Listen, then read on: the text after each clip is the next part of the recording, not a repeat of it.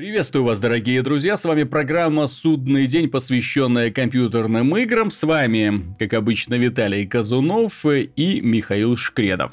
Привет. Итак, начнем мы с самых простых, самых интересных новостей. К сожалению, очень мало кто набрасывал на вентилятор на этой неделе. Практически отличался только Палмер Лаки, глава подразделения около компании Oculus VR но он старался уже засыпать все. В частности, упоминал про то, что PlayStation VR будет технически слабее намного Oculus Rift, поэтому, ребята, лучше покупайте правильный шлем виртуальной реальности, чем это. Ну, в общем, такие стандартные достаточно фразы. Стараясь никого не обидеть, он, тем не менее, задел чувства э, людей. Ну, по крайней мере, тех, которые верили в шлем виртуальной реальности от Sony.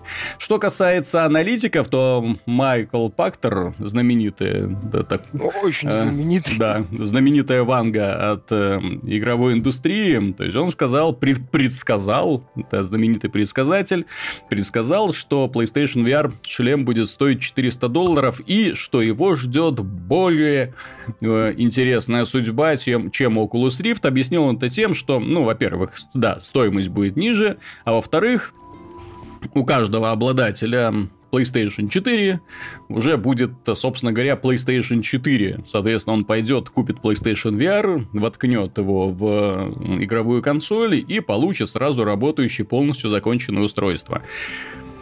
И он почему-то считает, что не у всех людей, которые хотят купить Oculus Rift, есть дома нормальный игровой компьютер. Вот, э, вот это ну, совсем... Это не совсем понятно. Нет, э, те люди, которые хотят купить Oculus Rift, у них, скорее всего, есть игровой компьютер. Мягко а, говоря. Они, возможно, они подгонят под это дело. Вопрос в другом. Сколько таких людей? Mm-hmm. Понимаешь? А, а может, человек, тут еще может быть такой сценарий, что человек, может быть, и хотел бы купить Oculus Rift, ему интересно это устройство, но он не хочет тратить дополнительные деньги на апгрейд. Например, например. Потому что его, ну, плюс-минус все устраивает сейчас. Ну, или там финансовые особенности. Понимаешь, тут э, касательно Oculus Rift и ПК появляются частности. То есть твой ПК там Oculus Ready, не Oculus Ready, что для этого надо сделать? Какие-то, может, еще дополнительные движения? Ну, это традиционные нужны. шаманские пляски вокруг компьютера. Собственно, пользователи компьютера уже должны были к этому привыкнуть за годы это существования. Тем не менее, то есть я бы не сказал, что именно отсутствие игрового компьютера, такого мощного компьютера, прям таки негативный фактор, который помешает распространению Oculus Rift. Да, ни разу. Вот, с другой стороны, Palmer Lucky Возвращаясь к этому знаменитому товарищу, у него, кстати, я просмотрел хронологию фотографий, проект э, Oculus, ну, он относительно молодой, начался он в каком году, там, 12-м? Да, по-моему, в 12-м они как ну, экстакцию компанию То есть, как, когда он начинался, Пар, Палмер Лаки был такой худенький, такой энтузиаст. Когда вот сейчас, сейчас пришло время, такое видно, что товарищ немножко так отъелся. Ну... Фейсбук откормил. Ну вот. Нет, ну, это, в общем-то, скажем, просто наблюдение, просто наблюдение. Мало ли, чем там человек начал питаться. Палмер Лаки, так вот, считает, что вот это устройство, выпущенное Nintendo, Virtual Boy, оно оказало очень негативное влияние на VR-индустрию и практически закопало ее заживо. Ну, в данном случае речь идет об устройстве, которое выпустила компания Nintendo еще... В 95-м она его выпустила, кажется и в, в течение года прекратила поддержку. С абсолютно не согласен. Дело в том, что э, последняя научная фантастика, последние фильмы всевозможные, да, в общем-то, начиная, опять же, с 90-х годов, в них шлемы виртуальной реальности встречались повсеместно, поэтому именно их, на не эти фильмы смотрит большинство людей, а не на странный гиммик от Nintendo. Вот, соответственно, опять же, после фильма Чапи, который мне, к сожалению, не понравился, вот он слабенький, но тем не менее в нем было очень классное использование вот этого PlayStation VR шлема э, для, для управления роботом. И я э, после этого фильма реально возникло желание э, именно с таким вот шлемом виртуальной реальности поиграть в какой-нибудь робосимулятор, потому что, ух, очень круто все это выглядело. Ну, по крайней мере, в фильме. Вот, ну, в ну да, я на самом деле больше скажу. Большинство современных реальной аудитории, и, собственно, игроков э, знают про Virtual Boy благодаря обзору от АВГН. Mm-hmm. Кажется, 2009 года выпуска, может, раньше, по-моему, на Ютубе, э, на его официальном канале датируется августом 2009. Поэтому говоришь, что там этот э, шлем какой, ну, это устройство какой-то негативный эффект органи... э, говорить о том, что это устройство негативно повлияло на развитие VR, ну как-то глупо. С ну, моей да, точки зрения, есть... потому что его влияние, оно было никакое. То есть все его влияние на игровую индустрию началось и закончилось, что э, впослед... появившиеся впоследствии блогеры во главе с тем же АВГН просто начали делать забавные обзоры на вот этот вот, э, на вот это устройство. Это из разряда некой такой, ну, не, не городской легенды, но что-то типа вот такого забавного устройства, о котором многие знают, но едва ли кто-то воспринимает его всерьез. То есть оно вышло, оно с треском провалилось, Nintendo быстро поняла, что она не тем занимается, вот, и свернула, я же говорю, оно вышло, по-моему, в начале 95-го, и в конце 95-го в Японии э, Nintendo уже все сказала, хватит, ну, извините. Даже Зельду не выпустили для него. Да, зато там можно было это самое, теннис, по по-моему, был. И тебе мог, мог мог шар прилететь красным шаром прям вот так в лицо можно было так. Не, ну, ну это политика Nintendo, она уже началась тогда. Вот именно создавать необычные игровые устройства, надеюсь, что они выстрелили. С э, Virtual Boy не выстрелила, зато с Wii выстрелила. Потом с э, двухскриновым э, это DS. Nintendo DS да. выстрелила, да. Вот с э, Wii U не выстрелила, да. Ну вот так вот как-то у них получилось, не получилось. То есть потом, когда кто-нибудь выпустит контроллер со встроенным экраном вот, э, тоже будет говорить, что Nintendo создала вокруг устройства, создала плохую репутацию подобным устройствам. Да не в жизнь, сделайте хорошее устройство, назначайте на них адекватную цену, и все у вас получится. Да, простые, дешевые, да, ну, в смысле, не, относительно недорогие, при этом достаточно технологичные и доступные устройства, и все будет нормально. Собственно, 3DS э, и Nintendo DS взлетело. Если mm-hmm. я ничего не путаю, ну так, реально взлетело. По-моему, после выпуска выпуска DS Lite. Угу. По-моему, удешевленной версии или упрощенной? Да, да, да, да, да. Ну, не облегченная версия. Дело в том, что первый DS, он был, у него было те же самые проблемы, что и у 3DS начальной. Очень неэргономично. У меня была вот эта Nintendo DS самая первая. Ты знаешь, по сравнению с, э, с DS Lite, это небо и земля абсолютно. DS э, Lite это, ну, все на своих местах, все как надо. Вот э, Dual Screen вот первый, это это вот создавали реально такие ребята, которые, знаешь, нужно, нужно все это впихнуть в одно устройство, но мы не знаем как. И поэтому разъем в одном месте, стилус в другом месте, ну, динамики. Э, а, там еще проблема была в том, что экранчик был очень тусклый, поэтому на свету, на улице играть было просто невозможно в оригинальной Nintendo DS. Поэтому да, то есть у устройства было очень много недостатков по очень высокой цене. Соответственно, одно, вот. одна оригинальность не окупалась. Вот именно. Да. Тоже это все случай с 3DS, когда было оригинальное устройство. Но ну, мы сейчас не говорим о высокотехнологичности в применительно mm-hmm. к Nintendo, это едва ли можно. Но они начинали, они становились популярны, многие устройства Nintendo, благодаря доступной цене. Даже Wii она, можно, конечно, говорить, что она взлетела не в последнюю очередь благодаря э, контроллеру, но она-то и стоила недорого. И опять mm-hmm. же, она продавалась по принципу конструктора. На старте, ну, в комплекте с Wii шел только одна этот вот Вимод. То есть там надо было нунчак докупить, э, еще один вимод, еще один нунчак, если хочешь с друзьями играть. Соответственно, они не пытались многого напихнуть в э, коробку. Mm-hmm. Как, кстати, сделал Oculus, и сейчас говорят о том, что, мол, нам это ничего не стоит. Вот. Все равно договоренность Microsoft была там касательно нет, так им-то это ничего не стоит. Это нам будет стоить, понимаешь? Это будет стоить первым покупателям, которые все это барахло извлекут, оденут и будут играть. Ну, в любом случае, ладно. Черт с ним, в прошлом выпуске мы достаточно хорошо поговорили и достаточно много поговорили. Компания MCI, э, сделала очень интересный наброс, благодаря чему взорвался, взорвалась аудитория PlayStation негодующая.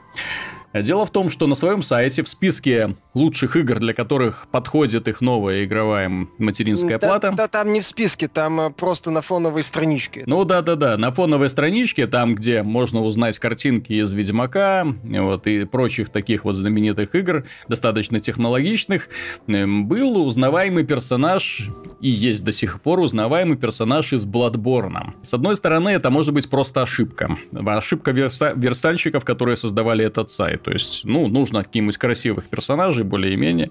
Ну, вот в играх, как обычно, такие ребята не сильно разбираются и взяли, ставили первый попавшийся.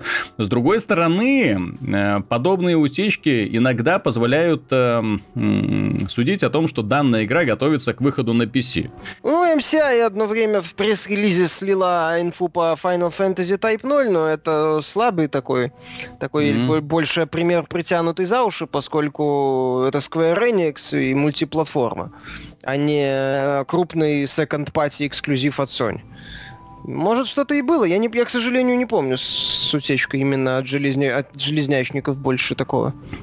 Ну, а с другой стороны, если люди на PC получат возможность поиграть в замечательный Bloodborne, вам что, жалко, что ли?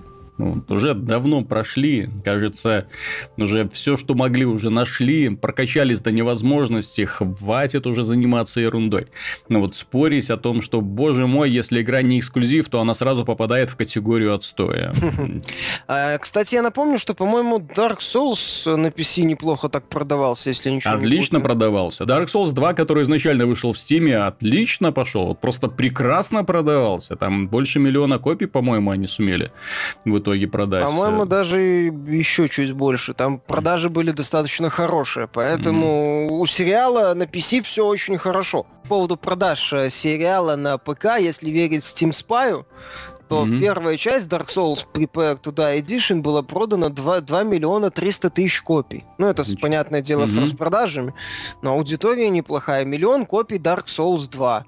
Ну и вот, да. по почти 600 тысяч копий Dark Souls 2 Scholar of the First Sin. Угу. То есть э, с аудиторией у сериала на ПК э, все достаточно неплохо. Другая тема для разговоров, но тем не менее, да, то есть есть игры PC-шные, есть игры консольные, но не стоит думать, что только это э, мешает популярности той или другой игры. Вот, в конце концов, в долгосрочной перспективе, благодаря таким сервисам, как Steam, многие игры продаются и продаются и продаются. В то время как консольные игры живут от одного поколения к следующему поколению. И потом тихонечко ждут переиздания. Компания, возвращаясь к Sony, Возвращаясь к Sony компания, Naughty Dog, точнее один из ее представителей, на вопрос, э, будет ли продолжение Uncharted, сказал, что им очень сложно будет сделать продолжение с Натаном Дрейком после Uncharted 4.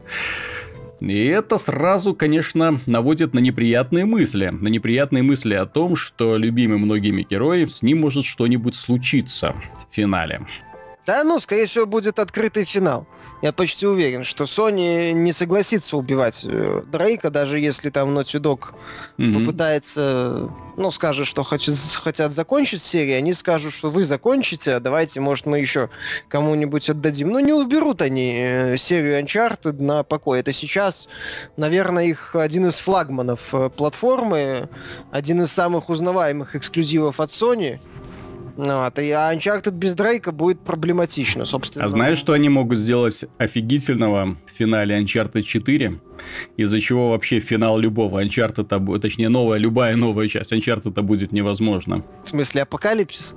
Ну вот смотри, если они сведут финал uh, Uncharted 4 с началом The Last of Us, то есть Дрейк раскопает именно вот эту всю фигню, которую выпустит э, зомби. А, ну, это грипп? Э, вскроет этот какой-то мега-грипп, и в итоге наступит конец всему человечеству. Вот это будет интересно, это будет мощный финал, и люди скажут, да, сценарист, ты недаром ешь свой хлеб. Ну, он там, вот. точнее, расковыряет, все будет казаться, что все, все нормально, а в конце, да, mm-hmm. после титров такая сцена, эти mm-hmm. споры продолжают там как-то размножаться, и все Да, и переход, и следующий кадр, да, это уже Last of Us начинается. Ну, Но это, это была бы красивая завязка, понимаешь, между двумя, потому что никакой фантастики в, в обоих сериалах, соответственно, нету. То есть их можно свести, то есть действие как бы происходит в одной вселенной. Почему бы и нет? Люди порадуются и а будут ждать наступления The Last of Us 2 скорейшего, да. я надеюсь где они, что где эти самые два главных героя Шамбалу искать пойдут по второму разу. А что мы как... Уже не надо. Ну, может, еще что-нибудь. Инопланетян, если четвертой части их не будет. Ну, посмотрим. На самом деле, я же говорю, скорее всего, элементарное подогревание интереса, нагнетание такое. И какого-то грандиозного такого финала со смертями, мне кажется, не будет. Ну, посмотрим. Разработчики Hitman, ну, сначала появилась новость от Sony о том, что они отменили все предзаказы на Hitman на PlayStation 4.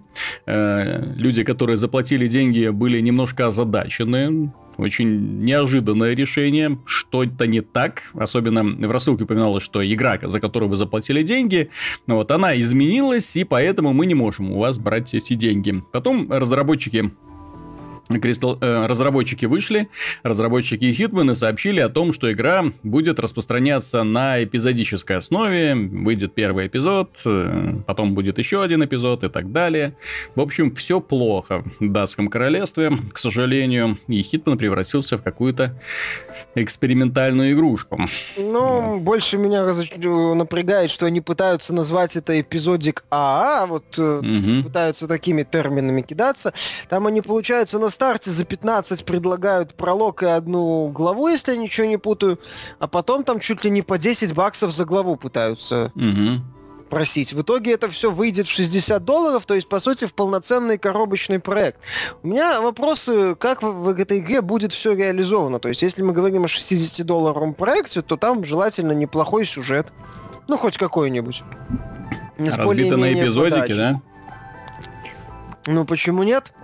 Не, понимаешь, когда стартовал Resident Evil Revelations 2, там было, по крайней мере, хорошо сделано. Там раз ну, в неделю выходил новый эпизод. Uh, Revelations 2 изначально был бюджетной игрой. Он изначально да, да, не да, пытался... Да, да. Я же говорю, вот проблема Хитмана... Так если том, бы Хитман был цену. высокобюджетной игрой, понимаешь, его бы выпустили сразу в одной коробке. Но вся проблема в том, что видно, что Square Enix на него денег вообще не хочет тратить.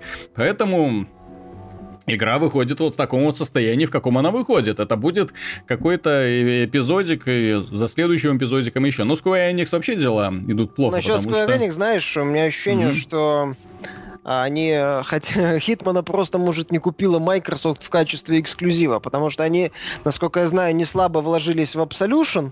Mm-hmm. Он вроде продался неплохо, но отзывы у него были смешанные.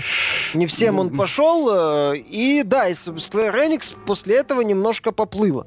Собственно, как они и Tomb Raider одно время мы хотим его продолжать, мы не хотим его продолжать, ай, мы хотим его продолжать, ай, теперь это эксклюзив э, Microsoft. Вот, так и с Хитманом, мне кажется, они не знали, как дальше себя вести. Э, идея, вот эта идея, которую они предлагают, с моей точки зрения, в рамках Хитмана работает отлично. То есть, если мы уберем вот этот дебильный попытку сделать АА, эпизодический АА-проект, э, полная коробка, все дела, а сделаем просто качественную эпизодическую игру, то есть КГ, где, который, как, в принципе, как и Resident Evil Revelations 2, изначально чуть ниже э, требований.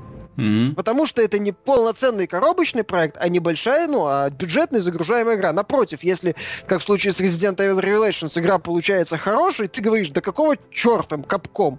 Дайте чуть больше денег, у вас же классно все получилось. Вот, лучше, понимаешь, обидеться, что игра хорошая, которая могла быть еще лучше, чем вот собрать за 60 долларов и получить набор из э, скольки там, я не помню, они уже 6 э, уровней песочниц. Э, mm-hmm. С заданиями, где, где, грубо говоря, надо себя развлекать. Там, по-моему, получается чуть ли не по 10 долларов за уровень песочницу, что, с моей точки зрения, много. Вот если бы они изначально это делали как загружаемый проект, снизили цены на эти песочницы или там на паки, какие-то, то, возможно, бы это и взлетело, потому что Хитман, в принципе, сюжет ему не сильно-то и нужен. Ему бы главная механика и задание. А задание можно выпускать постоянно. То есть, э, э, вот если бы они как-то так пошли, с моей точки зрения, было бы лучше. А то, что они пытаются под видом эпизодической игры заявляют, что это вроде как полноценная игра, при этом это все как-то вот посередине где-то застряло, и не туда, и не сюда. Ну, я не знаю, как это выгорит, если вообще выгорит. Я, честно говоря, не знаю вот такой вот именно части Хитман, которая была бы, так вот, можно было обвинить в низкобюджетности. Ну, первая не сильно дорогой была. Ну, первый, ну да, первый. Вот. Но второй-то уже был Ухов, третий еще третий, лучше. Ну, третий скорее на Mission Pack был похож. Ну, ну, он был, знаешь, переделкой, но на современном движке. Третий мне, в свою очередь, в свое время очень понравился именно из-за того, что там э, напомнили про то, что это такое, что такое Хитман, кто он такой, откуда взялся, старые миссии. Вот, все это объединили в какой-никакой сюжетец. Ну, это было интересно. Плюс э, э, геймплей все-таки в Хитмане всегда был очень увлекательным в том плане, что уровни песочницы, которые можно было проходить множеством разных способов, вплоть до того, что ты мог устроить или кровавую баню, или вообще никого не убивать. Таких игр, к сожалению, ну, Тогда было очень мало. Но именно симулятор Хитмана нету. с социальным стелсом, так называемым. Угу. Именно, ты... да, социальный стелс. То есть, когда за счет э, переодевания и таких вот интересных, ну, и вот этих вот угу. фишек ты пытаешься попасть в закрытые зоны, мне нравится. То, что в Absolution они пытались сделать уже чистый стелс, когда ты там должен был э, на носовом платке от э, охранников прятаться. Меня это не, не очень порадовало. Но я, в принципе, я считаю, лучшую я считаю четвертый. Угу. Blood Да. Да. Они тогда, в принципе, наивысшие точки развития достигли. Ну, классическое, если берем первую, вторую, третью, четвертую. Absolution там уже были отступления, немножко, немножко о другом. Посмотрим, как будет с этим, но стартовать с одной локацией, прологом... И последняя новость, которую мы обсудим, она касается того, сколько компании тратят на свои рекламные бюджеты. И внезапно оказалось, что среди рекордсменами из них оказывается Activision. Ну, тут вполне предсказуемо, да, потому что компания выпускает достаточно крутые продукты, которые зарабатывают крутые миллиарды долларов. А, это понятно, но рядом с Activision идет компания Nintendo. И вот это мне удивительно стало. Причем там они... Нет, они, у них общем фишка, они снимают недо... относительно недорогие ролики, там про телерекламу речь шла. Угу. И много. Она, по больше всех рекламных роликов сняла. 49, кажется. Если я еще не путаю, на общую сумму там сколько? В 30 или в 40, по-моему, миллионов? Да-да-да, где-то так. Ну... То есть э, для, для меня это стало шоком просто потому, что компания Nintendo, ну, сейчас, мягко говоря, переживает не лучшие времена и выпускает игры, которые, ну, очень редко достойны того, чтобы появиться на телеэкранах. И я, я просто не знаю, как Activision и Nintendo оказались в одной упряжке именно по количеству потраченных денег на рекламу. Но в итоге это Nintendo позволяет, по крайней мере, быть в плюсе, по крайней мере, за счет 3DS. Возможно, именно это обеспечивает платформе хоть какую-то популярность в Европе и Америке до сих пор, пока дети окончательно не перешли на смартфоны планшеты. А все к этому и идет. Ну да, посмотрим. Ну, Nintendo так нет, почему? За счет детских программ. В детских программах, возможно, Марио рекламируется активно. Mm-hmm. Ну и такие развлеч... развлекательные игры. Опять же, нинтендовские игры, из них, по-моему, очень неплохо рекламные ролики делать. Опять же, недорогие. Ну, относительно недорогие. Ну да. Я вот, кстати, сейчас вот подумал, такая вот очень опасная для Nintendo мысль, она заключается в том, что вот сейчас вот мы с тобой представляем поколение, которое э, выросло на Марио, да, которое начинало, собственно говоря, с Марио. Современное поколение детей, я боюсь, уже о Марио знает именно из телерекламы. Потому что ну, если, по, если посмотреть хоть даже на трансляции на Твиче, там кто играет в Марио Бейкер, кто это все, там, знаешь, достаточно взрослые люди. Это то же самая аудитория, которая играет в покемонов в Европе. То есть такие серьезные дядьки, которые в детстве пересмотрели этот сериал, вот, потом купили 3DS-ку и продолжают валиться. Которым вот, это нравится. Там, по, на, по накатанному так. В покемонах классная механика. Нет, так я ж не говорю, что в них что-то плохо. Я говорю, что именно современным детям сложно объяснить, объяснить, э, что такое покемоны, да? И, ну, ну и... согласен. Ты знаешь, э, я соглашусь, сейчас больше как-то Майнкрафт, Понимаешь, ну, вот... Мобильное э, развлечение, ну или... Я же за всех детей говорить не могу, да, но вот мой сын считает, например, покемоны тупкой, да, вот, но смотрит «Атаку титанов», да. Класс. Да, в детстве менялись, в детстве вместо покемонов было что-то другое, вместо «Атаки титанов» какие-нибудь трансформеры, которые были гениальными. Ну, Терминатор, Терминатор, да. Не, ну. не, не тупка. Очень высокоинтеллектуальное кино. Ну, а я от Рэмбо 2 как-то перся. Я считаю, это потом я понял, что, точнее, мне сказали, что это плохой фильм в детстве. Рэмбо 2 был супер блокбастером. Вообще. Там много чего в детстве нравилось. Ностальжия критик на этом поднялся на то, что многим в детстве очень многое нравилось. Вот. Э, а насчет Nintendo, ты знаешь, да, меняются, сдвигается вот э, вектор Mm-hmm. Не вектор, сдвигаются акценты с Марио и каких-то вот таких продуктов Nintendo, как и вот именно источника детских каких-то воспоминаний на совершенно другие проекты. Ну, да, блин, не знаю, ну, как я уже говорил, Майнкрафт, там, возможно, Call of Duty в том mm-hmm. числе. Не зря же есть эта забавная картинка, типа Call of Duty целевая аудитория, там mm-hmm. такой парень лет 20 нарисован. Кто реально играет? Школьник такой лет 10. Ну да, да, да. Покемоны целевая аудитория. Школьник играют реально взрослые взрослые люди. То есть неудивительно, что, да, сдвигаются моменты. И, знаешь, в этой связи Nintendo будет очень сложно вернуться в гонку, чтобы она не предложила. Угу. У нее теряется, постепенно вот размывается вот эта ее фанатская база мне кажется. Ну да, так я же говорю, то есть именно если вот сейчас, кажется, есть э, дома Nintendo Wii U, то есть на, сиди, играй в своего Марио, так нет же, запускает контру, вот ребенок. Или Майнкрафт. Марио ему не интересен. Или Майнкрафт, э, да. Вот. Или вот э, вчера вышла бета-версия э, Plants vs. Zombies Garden Warfare. Это, да, то есть я эту бету скачал, и ребенок в ней залип, ребенок радовался, вот, сказал, что это отличная игра. Ну, я со стороны посмотрел, в общем-то, потом спросил его мнение. Ты знаешь, самая большая беда Garden Warfare 2 заключается не в том, что это плохая игра, это хорошая игра, и первая часть была хороша. Вот. Дело в том, что это очень странная игра. Ну, в первую очередь, потому что первая часть, она была безумной, но это была все-таки стратегия в стиле Tower Defense, такого упрощенного. Вот. А сейчас это придурочный шутер от третьего лица, в котором растения сражаются с зомби. И не каждая психика, скажем так, не каждый человек э, может смириться с тем, что он видит на экране, потому что там такой цирк, такой, ну, я да, даже сказал, вот именно есть цирк, да, а это уже такой сон безумного клоуна, ну вот так вот, потому потому что есть цирк, да, а это уже что-то вот уже над цирком, потому что э, огромные эти зомби, какие-то кучи видов, эти растения, которые носятся там, убивают, валят друг друга. Вот когда все это было на маленьком экранчике, ты это все там расставлял, садил эти цветочки, вот, это было прикольно. Тем не менее, я же говорю, ребенку понравилось, он доволен, но, в принципе, он отметил одну единственную вещь, которая меня немножко так напрягла, да, в общем-то, она и заметна э, очевидно, я думаю, всем, кто посмотрит на эту игру. Дело в том, что Garden, Garden Warfare 2 практически ничем не отличается от Garden Warfare 1. Там добавили кастомизацию, то есть можно и зомби, и растения, их как угодно разукрашивать, как угодно это все.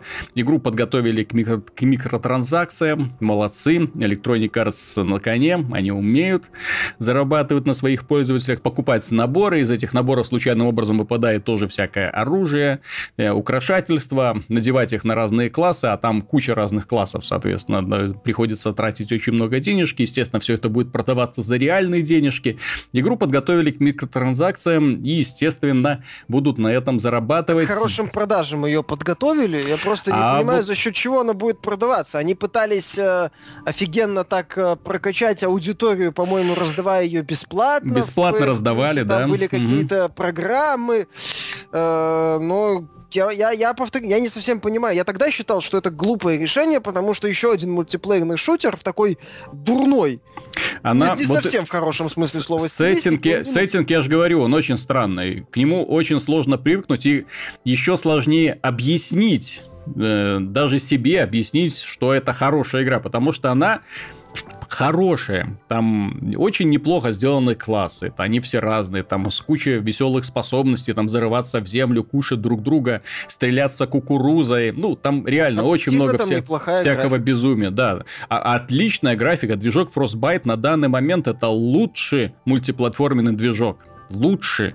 Собственно, мы его видели в Star Wars Battlefront, мы его видели в последнем Need for Speed, мы его видим вот сейчас в Garden Warfare. Это лучший мультиплатформенный движок если хотите поспорить, назовите игру, которая бы настолько э, хорошо бы выглядела на всех ключевых платформах. Нет такой игры. Вот. Очень круто. И при 60 FPS, кстати. Да, это, это, это имеет, имеет огромное значение, да.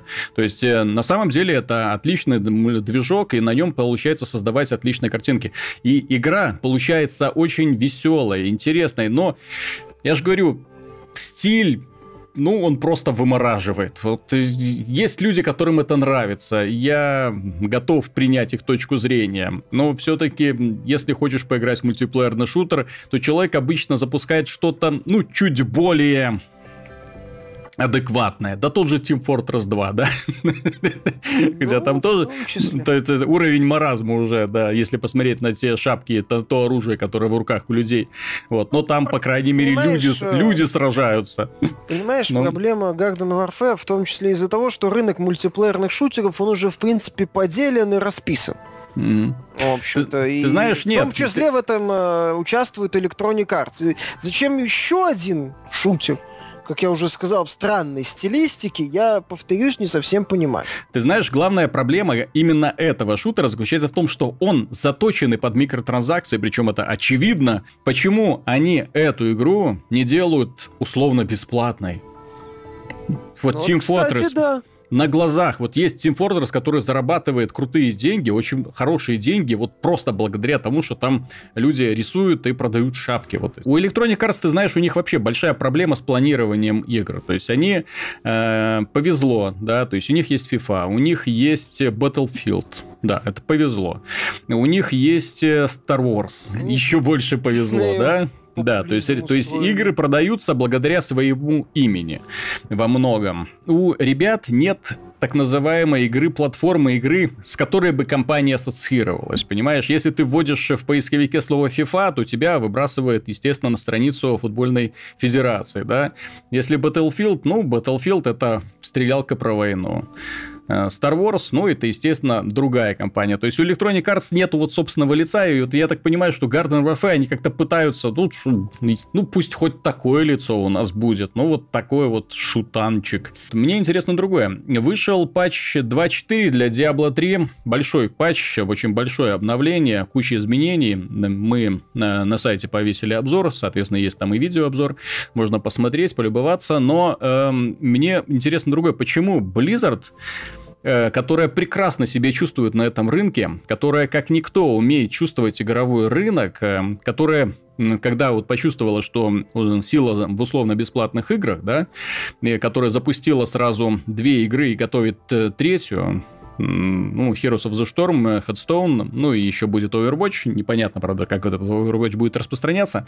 Вот. Но, тем не менее, так, то есть они, они прекрасно чувствуют, они знают, что такое микротранзакции, они знают, что такое DLC крупные они умеют этим пользоваться. Но вот почему такие игры, как Diablo вот, и StarCraft, вот для них в принципе нету таких понятий, как микротранзакции. Почему для них выпускаются патчи, которые... Вот контента в этом патче, который они выпустили в последнем, это ты знаешь, если бы издательством их было Electronic Arts, они бы вот этот вот контент распилили на 3D DLC, и продавали каждое DLC за 10 долларов. Собственно, мы это уже проходили. Это уже у них и в Dragon Age, да, в общем-то, все игры от э, BioWare примерно вот так вот и распространяются. То есть там такие так, такую фигню продают порой, вот именно оружие. В Mass Effect продавали оружие, в Mass Effect продавали одну миссию, там персонажа, персонажа какого-то дополнительного, да.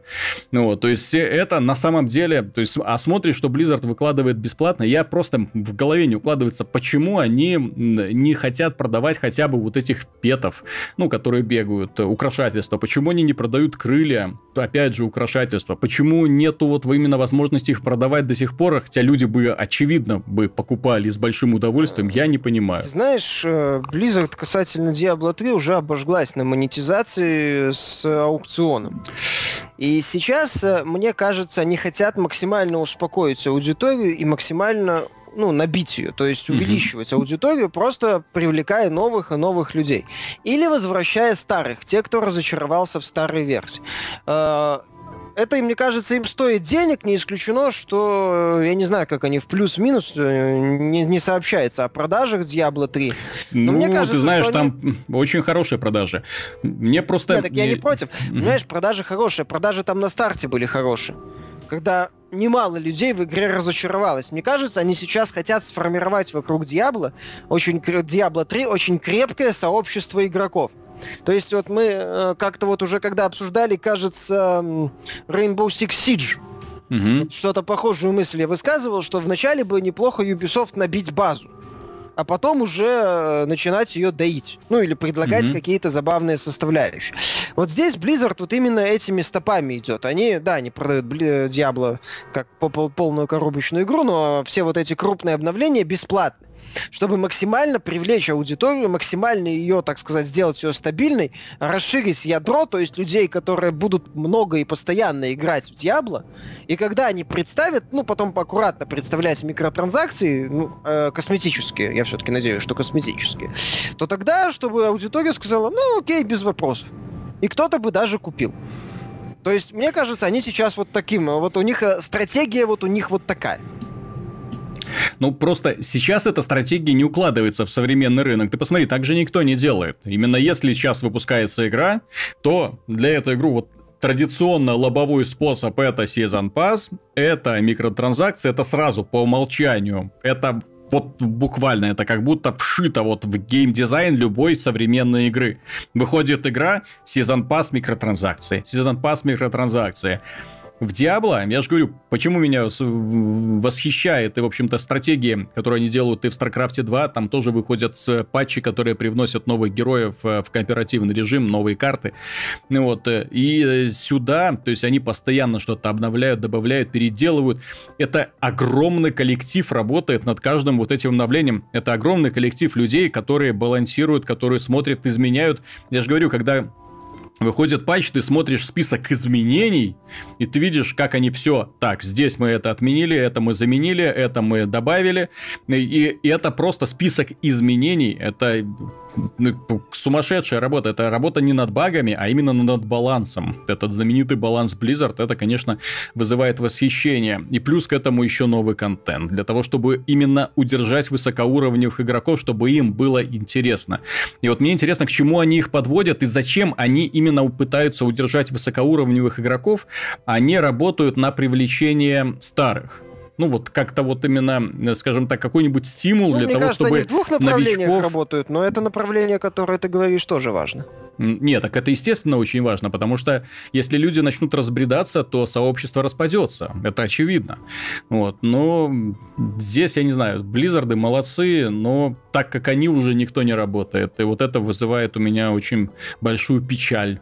Вот, на самом деле, мне это очень грустно, потому что Blizzard были, есть и будут, э, я надеюсь. Э, и вот э, то, как они работают, вызывает очень большое уважение, потому что именно видно, что ребята и любят свои игры, и любят свою аудиторию в первую очередь. Ну, по крайней ну, мере, они на протяжении своей истории, начиная с Warcraft, делали такие mm. стабильно долгоиграющие игры, и вот они mm-hmm. хотят продолжать этим заниматься, не, не, не пытаясь в каждый год выпускать по одной игре.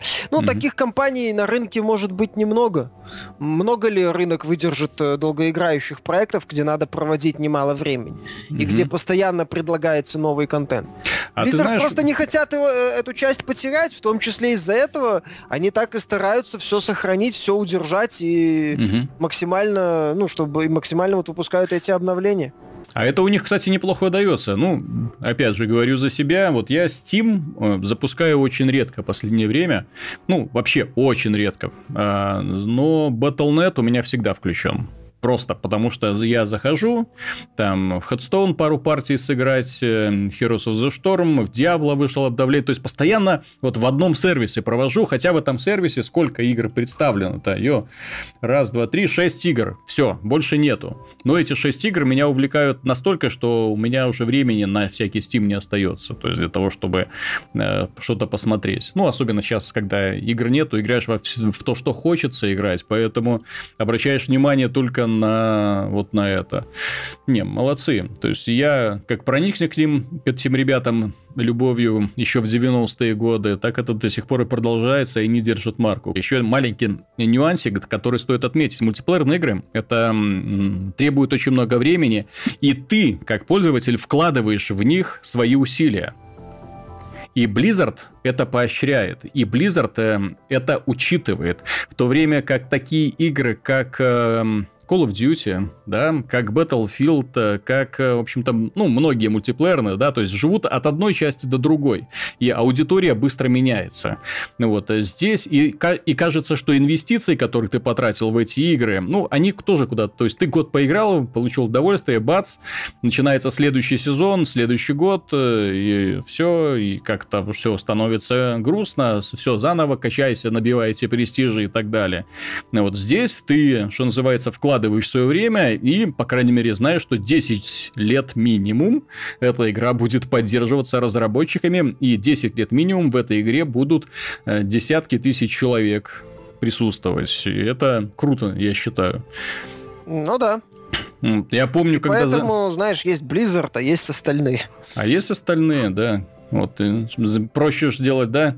А, зачем нам, например, дорабатывать неудачную Garden Warfare 2? Вот, мы сделаем Garden Warfare 2, который, в общем-то, является клоном Garden Warfare. Но с доработкой. Но с кастомизацией. Да? Теперь, теперь с кастомизацией. Вот, и, и с зоной, по которой можно ходить и в свободном режиме убивать э, тупоголовых зомби. Очень странная политика. Ну, Electronic Arts, они ну, последний такой реально приятный сюрприз от я, если так вспоминать, то это, наверное, Dead Space первый. А, первый. Ну, второй был... Мне, кстати, второй нравится лучше первого, но если именно сюрприз от Electronic Arts, когда там были сюрпризы, были неожиданные решения хорошие, то это старт Ричи Тела. Угу. Все. Dead Space, Army of Two, э, ну, Mirror's Edge, по-моему, я не, он раньше вышел, я уже, к сожалению, тут точных данных не помню. Что-то они еще запускали. Угу. Потом все э, эти сериалы дружно слились. И сейчас, э, когда я анонсирую очередную игру, ты это самое, ты уже смотришь на это, думаешь, не, ребят, угу. что-то как-то, а не, во, виноват. Есть один приятный момент, пока на сегодняшний день это Electronic Arts. Unravel. Unravel? Ну, это да. еще игра не вышла, понимаешь? Еще пусть выйдет, и мы тогда посмотрим на это. Вполне может оказаться это очередной... Что она такой... проходится за три часа. И что там это самое... Загадки все примитивные, ну. пол игры нам уже показали. А, посмотрим. Ну, с другой стороны, да, анонсирую Unravel, условно, может, другое какое-нибудь издательство, даже Ubisoft, у них есть опыт работы в загружаемом секторе достаточно успешный, ты бы, я бы так, возможно, и не шутил. Ну, не, понимаешь, Ubisoft это компания, которая, она нестабильная. То есть, она может выстрелить суперхитом, неожиданно, очень качественным, очень интересным, необычным, главное.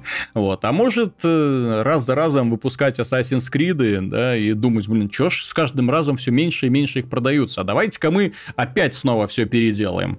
Но следующая часть, она же вроде как уже будет э, совсем другой. То есть, угу. действие не в одном городе, а снова будем путешествовать. Она будет ну, по она будет совсем другой развитием идеи четвертой части. То есть так отлично. четвертой и третьей части, которые самые продаваемые, кстати. Угу.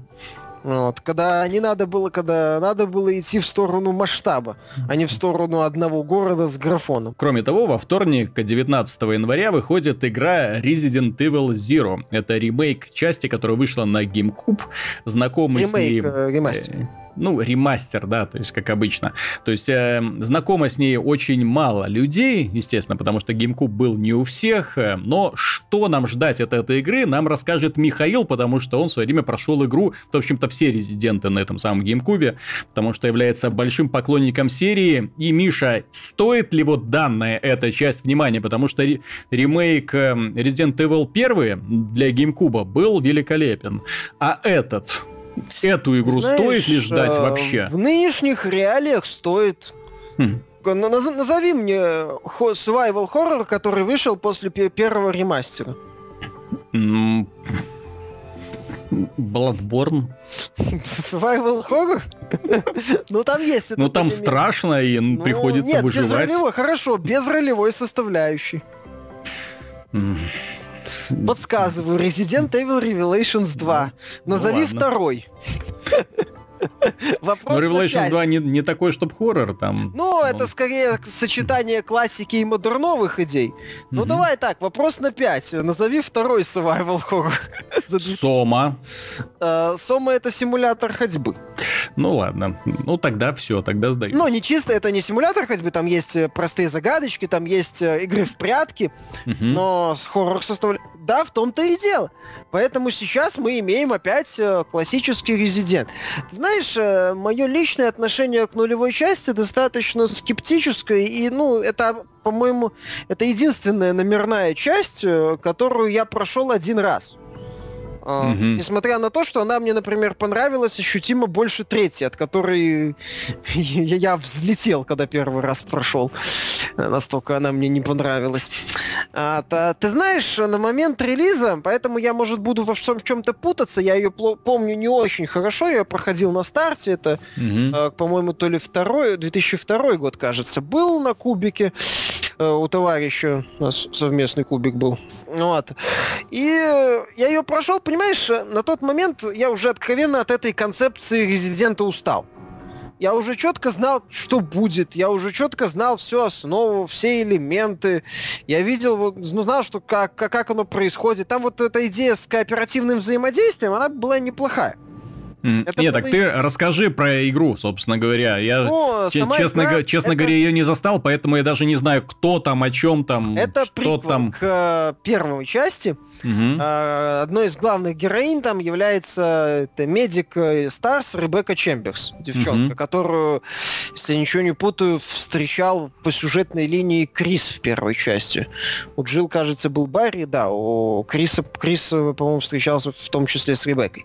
Она, вот эта вот предыстория, там же начинается Resident Evil с того, что как бы команда Альфа отправляется mm-hmm. искать команду Браво. Mm-hmm. Вот, собственно, Реноль это то, как команда Браво отправляется исследовать какие-то убийства. И вот эта вот девчонка находит поезд, поезд mm-hmm. внезапно начинает, едет куда-то, она там наталкивается на Билли Коэна это беглый преступник, который там э, считается, что он там кучу народу положил. Вот, приговоренный к смертной казни. Но вот они начинают вместе выживать. То есть основная идея в том, что ты одновременно контролируешь э, двух персонажей. А это как, простите? Ну, один э, ведущий, второй, соответственно, ведомый. Ты ему угу. настраиваешь модель поведения, там, не стрелять, э, стрелять, э, так себя вести, ну, угу. э, атаковать или или не атаковать, там простейший набор команд, можешь сказать «стой здесь» и сам отправиться э, исследовать э, локации, или можешь там, чтобы они друг за другом бегали. Ну, а выглядит игра примерно так же, как и Resident Evil для GameCube, да? То есть именно зарисованные задники и персонажики, которые там ходят да? и убивают да, медленных это... зомби. Угу. Ну, там есть там есть э, другие знакомые монстры, есть новые монстры. Господи, лучше бы их не было. По-моему, там, если я ничего не путаю, сейчас могу, боюсь ошибиться, но, по-моему, там были э, обезьяны, капуцины зомби такие. То ли макаки, то ли капуцины, я еще не знаю, я в приматах слабо разбираюсь. Ну да, это, это то есть, я же говорю, э, вот эта вот идея была прикольная именно с э, то, что два персонажа вместе бегают. Mm-hmm. А на этом построено очень много загадок. Вообще, если так сравнивать Реноль, то он очень похож на Ре первый. Угу. С миром цельным, с большей ставкой на загадки, с таким чуть меньшим экшеном очевидным. Ну, в стиле, например, ну, может, второй, третий, наверное, так вот. Потому что вторая третья, она были чуть больше линейны. Там был больше такой эффект на движение вперед, mm а не на постоянное раскрытие вот карты, там, нахождение каких-то срезок и так далее. А вот в этом плане Реноль был неплох. В плане загадок он был неплох, хотя по-моему, там были какие-то и дурноватые загадки, сейчас могу опять же ошибаться. Mm-hmm. В целом, в целом, как классический резидент, он был неплох. Если бы для меня, вот, меня лично э, вы, выбесил один момент, это отсутствие классических сундуков бездонных, где ты хранил вещи. Ты там должен был вещи выбрасывать на пол. Угу. Из-за этого иногда приходилось еще больше бегать туда-сюда. Ну, там была фишка, что героев разлучали постоянно, то есть там э, один персонаж в одной части локации оказывался, mm-hmm. другой в другой, они там должны были взаимодействовать. Это все сделано было неплохо. В целом, сейчас, повторюсь, сейчас э, Ре 0, наверное, будет даже восприниматься лучше, чем тогда. Потому что, ну, ну, по крайней мере, для меня возможно... Сейчас таких игр вообще нету. Да, очень мало. игр вообще нету, а тогда, э, как я уже начинал, я Рено лишь говорю, прошел ровно раз, потому что я, в принципе, получил от него все, что хотел. Это был все тот же резидент, который меня уже на тот момент подзадалбывал. Сама вся эта концепция начала, начинала пробуксовывать. Сюжетно он ровным счетом ничего не предлагал. Угу. И э, я его прошел, сказал, ну, окей, и все. То есть как-то вот тогда у меня были вот такие эмоции. Потому что что-то такого реально крутого, именно вот какого-то шага, не то чтобы вперед, может даже в сторону, или предложить что-то реально необычное. Вот эта идея с персонажами, она хороша, но это по сути все. Ну а сюжетно там точно. Ну, сюжетно он отвечает ровно на один вопрос, кто распылил вирус. Вот скажи, угу. тебе интересно знать, почему в Resident Evil э, вирус распылили? Ну, мне всегда интересно узнать, с чего все начиналось. Ну, какая разница? Мы говорим о Я ж, я ж помнишь, мы вот начинали с того, да, что может, чем таким может закончиться Uncharted 4, что прям нельзя будет использовать Натана Дрейка. И вот я сказал тебе тот финал, который бы меня лично устроил, да, чтобы объяснили мне, откуда взялись эти зомби. Мне это интересно. Ну, так там откуда взялся вирус, э, все уже знали до Resident Evil 0. Ну, в смысле, Т-вирус как mm-hmm. он появился, что это такое, что такое Umbrella, как все это было, к чему все это пришло. Плюс, плюс даже фильм об этом сняли, да? Ну, я в рамках игровой вселенной. Собственно, mm-hmm. основная идея это кто распылил вирус и почему он это сделал. С учетом того, что злодей там больше карикатурный, а игра пытается быть э, таким еще классическим хоррором, вот, э, то это, не, это, мягко говоря, не работает. То есть сюжетно она так себе, ну, Resident Evil всегда сюжетно был так себе. Там, в принципе, каких-то выдающихся сюжетных решений никогда не было. Он никогда не был про сюжет, он больше про атмосферу, какие-то решения.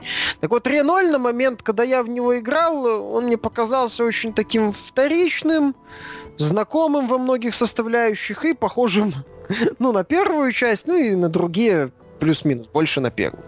Вот и все. Тогда это был, да, такой качественный вторичный продукт э, с неоднозначными новшествами, с хорошим новшеством и с неоднозначным новшеством. И, ну, в целом там были знакомые монстры, знакомые боссы, э, знакомые другие элементы. Я тогда уже начинал, мне казалось, что, знаешь, сериал уже вот э, буксует.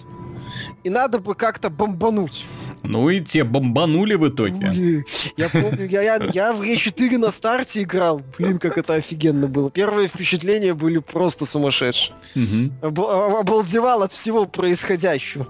Вот, а, и мне, мне, мне переход в боевик очень нравился. Наверное, четвертая угу. одна из лучших частей. Но с другой стороны, понимаешь, если поклонники классического Резидента, где с, со статичными задниками ходил, там что-то исследовал, Capcom им сейчас дарит просто раз за разом подарки. Вот, сначала ремейк первого с GameCube. Это, напоминаю, не самая популярная игровая платформа. Соответственно, появилась возможность за... поиграть в первую часть в новом антураже, которого никто, ну да, да, который никто не видел. Потом э, мы увидели, увидим вот уже скоро Resident Evil Zero, приквел вообще к первому Резиденту. Они делают уже ремейк второго Resident Evil. Ну, в принципе, ребята понемножку напоминают о классической концепции. Вот только вопрос, как скоро э, это людям надоест, потому что как в свое время... время да, как в свое время а, людей это подзадолбало, и части стали продаваться все хуже и хуже, и нужна была срочная перезагрузка.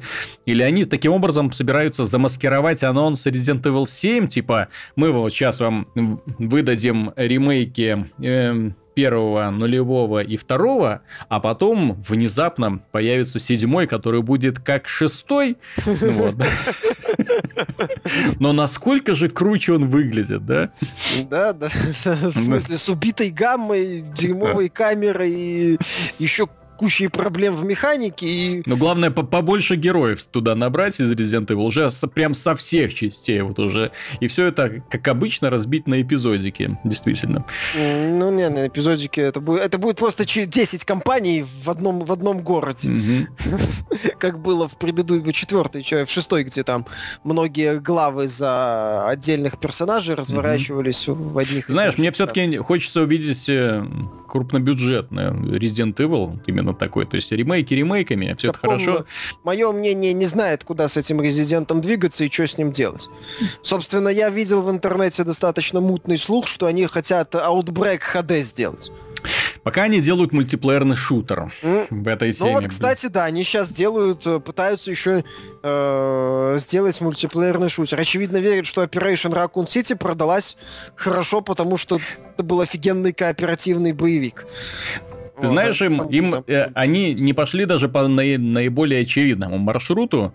Дело в том, что сейчас очень популярны шутеры в принципе, причем шутеры такого с элементами онлайновых ролевых игр. Вышла Destiny, вот на, на носу Division э, имени Тома Клэнси. Непонятно, правда, при чем там это вообще, но тем не менее, да, то есть это две онлайновые ролевые игры, замаскировавшиеся под шутер. И почему вот в подобный антураж, в антураж разрушенного города не всунуть еще и Resident Evil, чтобы люди ходили, мочили зомби, собирали обмундирование. В конце концов, есть всякие DayZ и прочие симуляторы выживания, которые активно эксплуатируют эту тему. А эти из всех возможных идей делают мультиплеерный шутер про Resident Evil. Ну не бред. А, игры уровня Destiny и э, Division стоят немалых денег ну, которых да. у японских издателей, мое мнение, сейчас нету, в том числе и у Capcom. Собственно, Capcom сейчас пытается как-то вкормиться и расширять аудиторию за счет переизданий, но я сильно сомневаюсь, что у них хватит денег на очередной Рей 4. Ну, а пока э, я не советую пропускать э, класс... фанатам классических резидентов э, нулевую частью несмотря на то, что я, я не знаю, я очень надеюсь, что Capcom исправит, добавит опцию э, с ящиками, то есть будет в игре там режим с ящиками, режим без ящиков. В принципе, я был бы еще очень рад, если бы они убра- э, подтянули движок и убрали mm-hmm. двери. Это, это гениальное решение было, я не спорю скрыть загрузку под вот этой дверью, это круто было. Угу. Сейчас вы выпускаете игру на современных платформах. Это прикол, это выглядит как рудимент, как огранич... ну, как э, пережиток старого времени. Опять же, мне, например, это, эта дверь, это прикольно один раз, два, потом все, хватит. Я хотел бы его выключить. Вот если они вот это хотя бы добавят, будет офигенно. Ну, даже если не добавят, все равно мы получим, э, ну, такой угу. переиздание э, крепкого классического резидента. Не лучшего, но крепкого. Ну, поклонникам, да, можно рекомендовать. Да, в общем-то, тем людям, которые любят хорроры, которых не так уж и много по сегодняшним меркам. Я думаю, когда выпустят всякие шлемы виртуальной реальности, хорроры будут пользоваться успехом. Да, я даже людей. знаю, типа каких, типа Outlast. Да, да, да. Где герой может ходить, может бегать, а может стоять. Ну, понимаешь, одно дело, когда монстр прыгает у тебя перед, на экране монитора, а совсем другое, когда он смотрит тебе в лицо просто. Это два разных способа восприятия реальности. А ты э, метод защиты скунса применить не можешь, да? Или, или будет отдельный специальный датчик, который будет известно куда вставляться, чтобы ты мог напугать. Если у тебя нет возможности ударить его, то хотя бы запахом напугать. Было бы интересно. Ты знаешь, на самом деле, вот э, с выставки CES я вынес одну такую вот вещь, очень интересную. Дело в том, что, ну, всем известно, да, что порноиндустрия, это, ну, несмотря на такой вот статус, очень такой, да, то есть эм, сомнительный, одиозный. Вот, тем не менее, именно эта индустрия определяет направление развития чаще всего определенных областей. Так вот, на выставке CES нам показали очень много таких забавных э, секс-игрушек, э, которые связывались со смартфонами и с книгами, вот, и стимулировали определенные точки на теле, когда э, пользователь читал что называется, особо страстные моменты.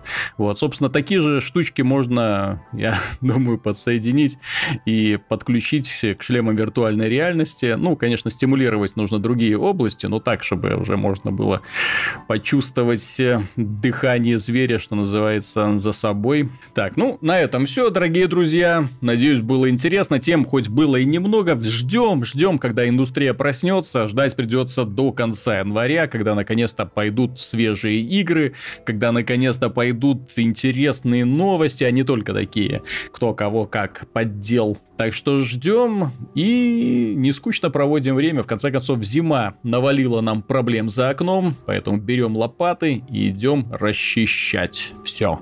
Ну, кому повезло с лопатами. Вот. С вами был Виталий Казунов, Михаил Шкредов. Пока. До свидания.